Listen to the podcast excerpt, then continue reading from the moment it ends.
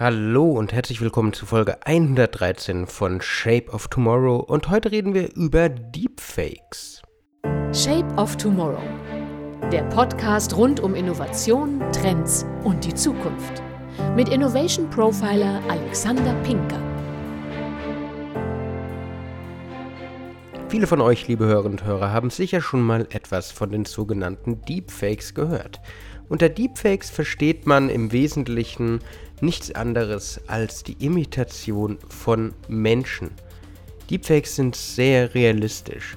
Im Wesentlichen handelt es sich bei Deepfakes um ein Kofferwort aus den Begriffen Deep Learning und Fake.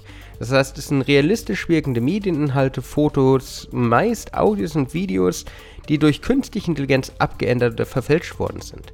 Das heißt, man sieht Menschen zum Beispiel, die gar nicht da sind. Man sieht Leute, die lange tot sind und plötzlich reden sie mit einem.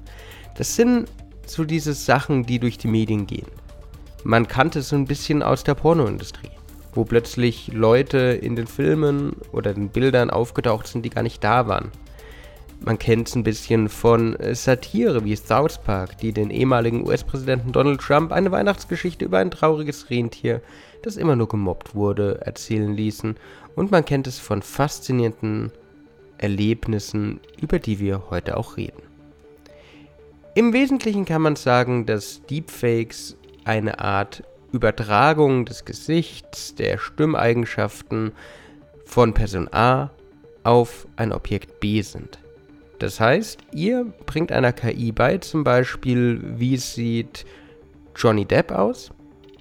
Die KI analysiert dann Interviews mit Johnny Depp, analysiert äh, Filme mit Johnny Depp, also was wie etwa äh, Scherenhänden oder äh, Fluch der Karibik oder oder oder und lernt dann nach und nach Johnny Depp kennen. Das heißt, wie sind die Mimiken, wie sind die Gestiken, wie zieht er die Nase hoch, wie zieht er die Augenbraue hoch, was sind so diese typischen Sachen, die Johnny Depp ausmachen. Und dann sagt er, jetzt möchte ich, dass Johnny Depp bei Iron Man mitspielt.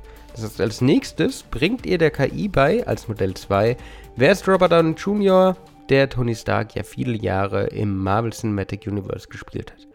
Selbes Spiel, es analysiert verschiedene Szenen von Robert Downey Jr. als Tony Stark und ersetzt dann in der Kombination der beiden Modelle das Gesicht von Robert Downey Jr. durch Johnny Depp. Das heißt, Jack Sparrow ist plötzlich Tony Stark. Das ganz einfach gesprochen ist das, was Deepfakes machen. Und Deepfakes gibt es in allen Varianten. Besonders das Unternehmen Respeecher ist bekannt geworden dadurch, dass es durch wenige Clips die Stimme eines Menschen wunderbar nachahmen kann. Da gibt es wunderbare Sachen auf YouTube, kann ich euch nur empfehlen, euch mal anzuschauen, wie einer der Chefs von Respeecher zum Beispiel Obamas Stimme eins zu eins imitiert hat und dann mit seinen eigenen Worten gefüllt hat. Das klingt im ersten Moment, und das sind wir mal ganz ehrlich, extrem erschreckend. Die Imitation des Gesichts, die Imitation der Stimme. Was kann man damit tatsächlich Gutes tun?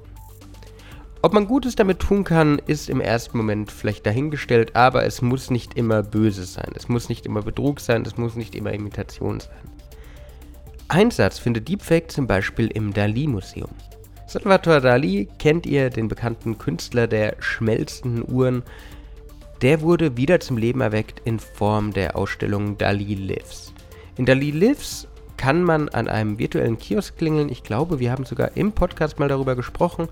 Dali kommt zu einem, ich kann mich mit ihm unterhalten über tagesaktuelle Themen, ich kann mit ihm ein Selfie machen. Alles dank Deepfake, weil das Gesicht, die Mimik, die Stimme, das ganze Auftreten von Dali wurde auf den Körper eines Schauspielers projiziert, damit man wirklich die Möglichkeit hat, sich mit dem Meister persönlich, wenn man es so sagen möchte, zu unterhalten. Es gibt ein anderes wunderbares Anwendungsbeispiel von gar nicht allzu langer Zeit. Da hat man gesehen, wie die Zukunft von Werbung zum Beispiel aussehen kann. Und kein anderer als Mr. Stirb langsam persönlich, Bruce Willis, hat daran mitgewirkt. Mittels Motion Capture und Deepfake wurde das Gesicht von Bruce Willis in einen russischen Werbespot kopiert. Aber Wirklich, er hat nicht eine einzige Sekunde ans Set verbracht, er hat einfach sein Gesicht lizenziert. Es gab einen russischen äh, Schauspieler, auf dessen Körper dann das Gesicht, das wir aus so vielen Filmen kennen, übertragen wurde. Alles für einen russischen Mobilfunkanbieter, der das Gesicht von Bruce Willis, den Deepfake von Bruce Willis sozusagen, dann in einer eigenen Agentenstory zeigen wollte. Gespielt wurde er übrigens von einem russischen Komödianten, daher auch eine ganz interessante Kombination. Dieses Face-Swapping, also dieses Gesichtertauschen beim Deepfake ist auch nochmal sowas. Vorlage waren 35.000 verschiedene Bilder von Bruce Willis. Man hätte mehr benutzen können, wie bei Dali, da waren es mehrere Stunden. Man sieht es daher auch viel stärker bei dem Werbespot, dass es sich um Fake handelt.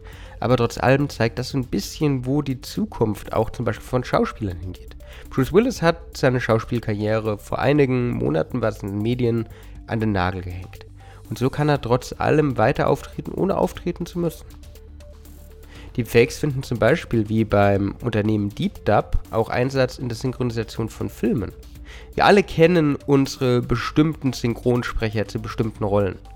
Mittlerweile verstorben, aber die Stimme von Eddie Murphy bei Beverly Hills Cop war ikonisch und einmalig. Aber sie sind manchmal so unglaublich weg von der Originalstimme des Schauspielers. Und das Unternehmen DeepDub geht genau da in die Richtung und möchte, dass sich da was verändert möchte, dass die Stimmen eins zu eins übertragen werden und dann halt einfach auf Deutsch, auf Italienisch, auf Spanisch, auf Russisch, auf Französisch sprechen. Das ist die Vision von diesem Unternehmen. Auch mittels Deepfake-Technologie, in dem Fall nicht wie bei Bruce Willis und bei Dali mit Bildern, sondern mit der Stimme. Wenn ihr jetzt allerdings denkt, das ist eine riesige Gefahr und da können wir ja dann bald wirklich nur von Fake News sprechen, weil wir gar nicht mehr unterscheiden können, was ist echt und was ist falsch, da ist vor wenigen Tagen eine sehr interessante Studie rausgekommen, die sagte, wir Menschen sind extrem gut in der Lage, den Unterschied zwischen Realität und Fake zu erkennen. Es sind diese Kleinigkeiten. Das Deepfake ist vielleicht zu perfekt. Es sind nicht alle Falten da. Es ist nicht das, was ein menschliches Gesicht ausmacht da. Bei uns im Kopf wird das sogenannte Uncanny Valley ausgelöst. Und ihr kennt das vielleicht von Filmen, von Animationsfilmen wie Polar Express oder von dem Final Fantasy Film, der mittlerweile auch in die Filmgeschichte eingegangen ist. Man sieht Leute, die sehen einigermaßen realistisch aus, aber irgendwie hat man das Gefühl von, es stimmt irgendwas nicht. Irgendwas ist nicht richtig. Das ist dieses Uncanny Valley, dieses Tal des Unwohlseins, dieses, mh, hm, will ich mir nicht angucken, finde ich unheimlich. Und das findet ganz viel, so gut die Deepfakes momentan auch sind, findet ganz viel da immer noch statt. Man erkennt, wenn es nicht Morgan Freeman ist. Man erkennt, wenn es nicht Bruce Willis ist.